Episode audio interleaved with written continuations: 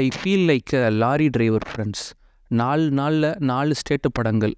மொதல் நாள் வந்து ஹாய் நானா ரெண்டாவது வந்து டோபி மூணாவது நாள் வந்து என்ன படம்? காதல் கோரு நாலாவது நாள் நேற்று வந்து ஒரு ஹிந்தி படம். அந்த மாதிரி போய்கிட்டு இருக்கு. லாரி டிரைவராக இருக்கிறது பிரச்சனை இல்லை. ஆனால் அது உண்மையான கவர்மெண்ட்டோட டோல்கேட்டான்னு பார்த்து இருக்கணும். அதான் இருக்கிறதுலே பெரிய பிரச்சனை. ஏன்னா டோல்கேட்டை வச்சு கூட இப்போது ஸ்கேம் பண்ண ஆரம்பிச்சிட்டானுங்க. கொஞ்சம் பார்த்து கவனமாக இருங்க. ஏதாவது டோல்கேட்டில் கார்லேயோ பைக்லேயோ போனீங்க அப்படின்னா இது கவர்மெண்ட் அப்ரூவ்டான டோல் டோல்கேட்டான்னு கேட்டுக்கோங்க. ஏன்னா அதை வச்சு நிறையா ஸ்கேம்ஸ் போய்கிட்டு இருக்கு. சரி நம்ம இன்றைக்கி என்ன படத்தை பற்றி பேச போகிறோம் அப்படின்னா காதல் தி கோர். ஒரு மலையாள படம். அதாவது நம்ம சும்மா ஒரு லிட்ரலாக சொல்லுவோம்ல இந்த மாதிரி கதையெல்லாம் இவரால் மட்டும்தான் பண்ண முடியும் அவரால் மட்டும்தான் பண்ண முடியும் அப்படின்னா கண்டிப்பாக இதை மம்முட்டிக்கு கண்டிப்பாக சொல்லலாம். அதுவும் இந்த மாதிரி கேரக்டர் வந்து அவரை தவிர எங்கேயுமே சரி அங்கே பாலிவுட்டை விட்டுருங்க. டவுன் சவுத்தில் யாராலையுமே பண்ண முடியாது பண்ணியிருக்க மாட்டாங்க. எந்த ஒரு டாப் ஹீரோஸும் சரி சின்ன சின்ன வளர்ந்து வர ஹீரோஸ் வேணால் பண்ணுவாங்களே தவிர நம்ம ஊரில் உள்ள Rajini Kamal Vijay Ajith the top more stars இங்கே கன்னடா தெலுங்கு எங்களாலும் எடுத்துக்கலாம்.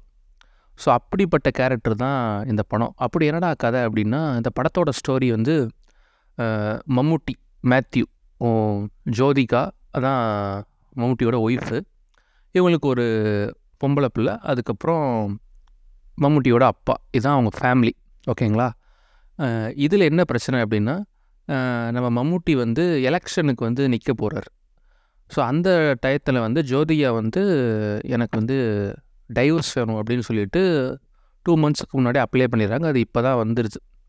ஸோ இவர் எலெக்ஷனில் வேறு நிற்கிறாரு இந்த சமயத்தில் வந்து ஜோதிகா டைவோர்ஸ்க்கு வேறு அப்ளை பண்ணியிருக்காங்களே ஸோ இது வந்து எலெக்ஷன் ரிசல்ட்டை பாதிக்குமே அப்படின்னு மம்முட்டி வந்து பயப்படுறாரு.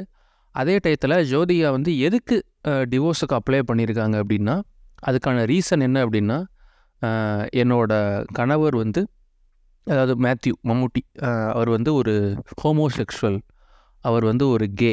இன்னொரு ஒரு ஆணோட ஒரு ரிலேஷன்ஷிப்பில் இருக்கார். அதனால் எனக்கு அவரோட வாழ்கிறதுக்கு இஷ்டம் இல்லை அப்படின்னு சொல்லிட்டு டிவோர்ஸ் கொடுத்துருக்காங்க. ஸோ இந்த கேஸ் வந்து கோர்ட்டுக்கு போகுது. ஸோ இதுக்கப்புறம் என்ன ஆச்சு? மம்முட்டி வந்து இந்த கேஸை வந்து எப்படி ஃபேஸ் பண்ணார்? எலெக்ஷனில் எப்படி வின் பண்ணார்? அப்படிங்கிறது தான் இந்த படத்தோட ஒரு மீதி கதை. ஸோ இந்த மாதிரி கதையெல்லாம் எந்த ஹீரோஸ் வந்து துணிஞ்சு பண்ணுவாங்கன்னு எனக்கு தெரியல. ஒரு ஹோமோசெக்சுவாலிட்டி காயாக நடிக்கணுமா கேயாக நடிக்கணுமா சரி ஓகே நான் பண்ணுறேன் அப்படின்ட்டு அதுவும் அவர் கம்பெனிலே ப்ரொடியூஸும் பண்ணியிருக்காரு. இன்னொரு ஒரு தகவல் என்ன அப்படின்னா இந்த படத்தை எடுத்தவர் தான் இந்த கிரேட் இந்தியன் கிச்சன் படத்தையும் எடுத்த டேரக்டர் ஸோ வந்து அந்த படமே ஒரு வேறு லெவல் சம்பவமாக இருக்கும். இதுவும் ஒரு கிட்டத்தட்ட ஒரு வேறு லெவல் சம்பவம் அப்படின்னு தான் சொல்லணும் இந்த படத்தை பார்க்கையில. படம் என்னமோ ஒரு நெருக்கி ஒரு ரெண்டு மணி நேரம் ஓடுன்னு வைங்களேன்.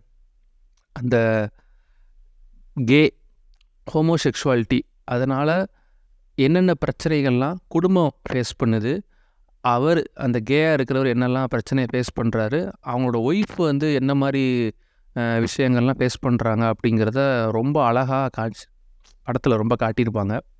இந்த மாதிரி ஒரு கே கான்செப்ட் பேசுகிறோம் ஹோமோசெக்ஷுவல் பற்றி பேசுகிறோம் அப்படின்னா நமக்கு முகம் சுழிக்கக்கூடிய ஃபேமிலியாக பார்க்கும்போது என்னடா இந்த கான்செப்டாகவே சில பேர் பார்க்க மாட்டாங்க. பட் வேறு ஏதாவது சீன்ஸ் வச்சா ஃபேமிலி ஆடியன்ஸ் பார்க்க மாட்டாங்களோ என்னவோ. ஸோ அதை நினச்சாங்களா என்னன்னு தெரியல. அந்த மாதிரி ஒரு சீன் கூட இந்த படத்தில் இருக்காது. ஸோ அந்த அளவுக்கு நீட்டாக காட்டியிருப்பாங்க இந்த படத்தில். அதாவது இந்த படம் பேசுகிற அரசியல் என்ன அப்படின்னா சின்ன வயசில் நமக்கு தெரிஞ்ச யாரோ ஒரு பையன் கேயாக இருந்திருப்பாங்க. ஸோ வந்து அவனை அப்படியே அதாவது என்ன சொல்ல அந்த அவங்களோட பேரண்ட்ஸ் அந்த ப பையனோட பேரண்ட்ஸ் வந்து சரி இவனுக்கு ஒரு கல்யாணம் பண்ணி வச்சா கரெக்டாயிரும் அப்படின்னு சொல்லிட்டு அவனுக்கு வந்து ஒரு கல்யாணம் பண்ணி வச்சுருவாங்க. ஸோ கல்யாணம் பண்ணி வச்சு அதுக்கப்புறம் அவனுக்கு ஒரு குழந்தையும் பிறந்துடும் ஸோ ஆனால் அதுக்கப்புறமும் அவனோட அட்ராக்ஷன் எல்லாமே வந்து இன்னொரு ஒரு ஆணோட கூட தான் இருக்கும். ஏன்னா அவன் கே இல்லையா? ஸோ அதனால் அந்த அவனை கல்யாணம் பண்ணிட்டு வர அந்த ஒய்ஃபோட மென்டல் ஹெல்த்தும் சரி ஃபிசிக்கலாகவும் சரி அவங்க எவ்வளோ கஷ்டத்தெல்லாம் அனுபவிப்பாங்க. ஸோ இதெல்லாம் புரியாமல் வந்து பேரண்ட்ஸு சுற்றி இருக்கவங்க சோஷியல் இந்த சுற்றுச்சூழல் அதாவது கூடி இருக்கவங்க எல்லாருமே சேர்ந்து ஒரு ப்ரெஷர் கொடுக்குறாங்கல்ல. ஸோ அதனால் ஒரு லைஃப் ஒருத்தரோட லைஃபு ரெண்டு பேர் இன்ஃபேக்ட் அந்த குடும்பத்தோட இதே எப்படி மாறுது அப்படிங்கிறத ரொம்ப சூப்பராகவே காட்டியிருப்பாங்க. அதாவது இப்போ நீ கேனா நீங்கள் வந்து கேயாகவே இருந்துருங்க. உங்களுக்கு யாரோட ரிலேஷன்ஷிப்பில் இருக்குன்னு ஆசைப்பட்றீங்களோ அவங்களோட போய் இருங்க. நீங்கள் வந்து ஃபேமிலி அந்த ஃபேமிலி பாண்டு அந்த ஃபேமிலி சர்க்கிள்குள்ளே வராதீங்க.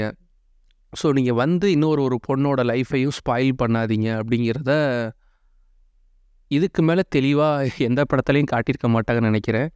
ஸோ அந்த மாதிரியான ஒரு படம் தான் இது.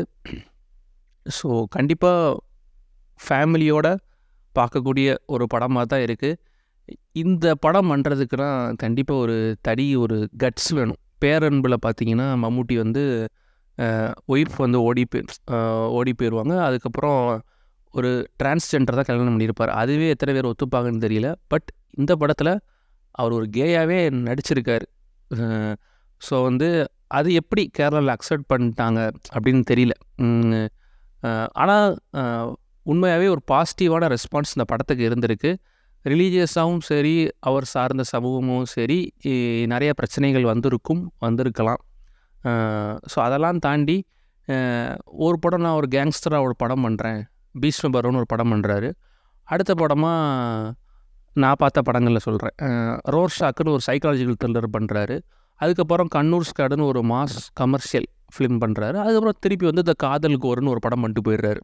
ஸோ இதுதான் மம்முட்டியோட கிராஃப் அதாவது ஒவ்வொரு படத்துக்கும் இன்னொரு படத்துக்கும் நான் ஒரு ஆக்டர் அவ்வளோதான் என்ன ஆக்டர் என்ன இதனாலும் கொடுங்க என்ன கேட்டாலும் கொடுங்க நான் பண்ணிட்டு அழகாக போயிடுறேன் அப்படிங்கிறத ஒவ்வொரு படத்துலையும் ப்ரூஃப் பண்ணிட்டு வந்துட்டுருக்காரு இன்றைக்கும் நம்பர் ஒன் நம் மலையாளம் இண்டஸ்ட்ரியில் நம்பர் ஒன் ஆக்டராக இருந்துட்டு இவ்வளோ எக்ஸ்பிரிமெண்ட்ஸ் இவ்வளோ வெரைட்டி ஒவ்வொரு படத்துக்கும் காட்ட முடியும் அப்படின்னா கண்டிப்பாக மமுகாவில் தான் முடியும்.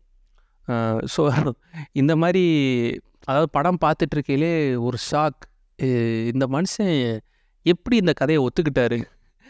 எப்படி ந நடித்தார் எப்படி இதை ரிசீவ் பண்ணி ஏற்று ந நடிச்சிட்ருக்காரு அப்படிங்கிறது தான். ஸோ படமாக பார்க்கையில உங்களுக்கு பெர்ஃபார்மன்ஸாக மம்முட்டியோட பெர்ஃபார்மன்ஸும் சரி ஜோதியோட பெர்ஃபார்மன்ஸும் சரி வேறு லெவலில் இருக்கும்.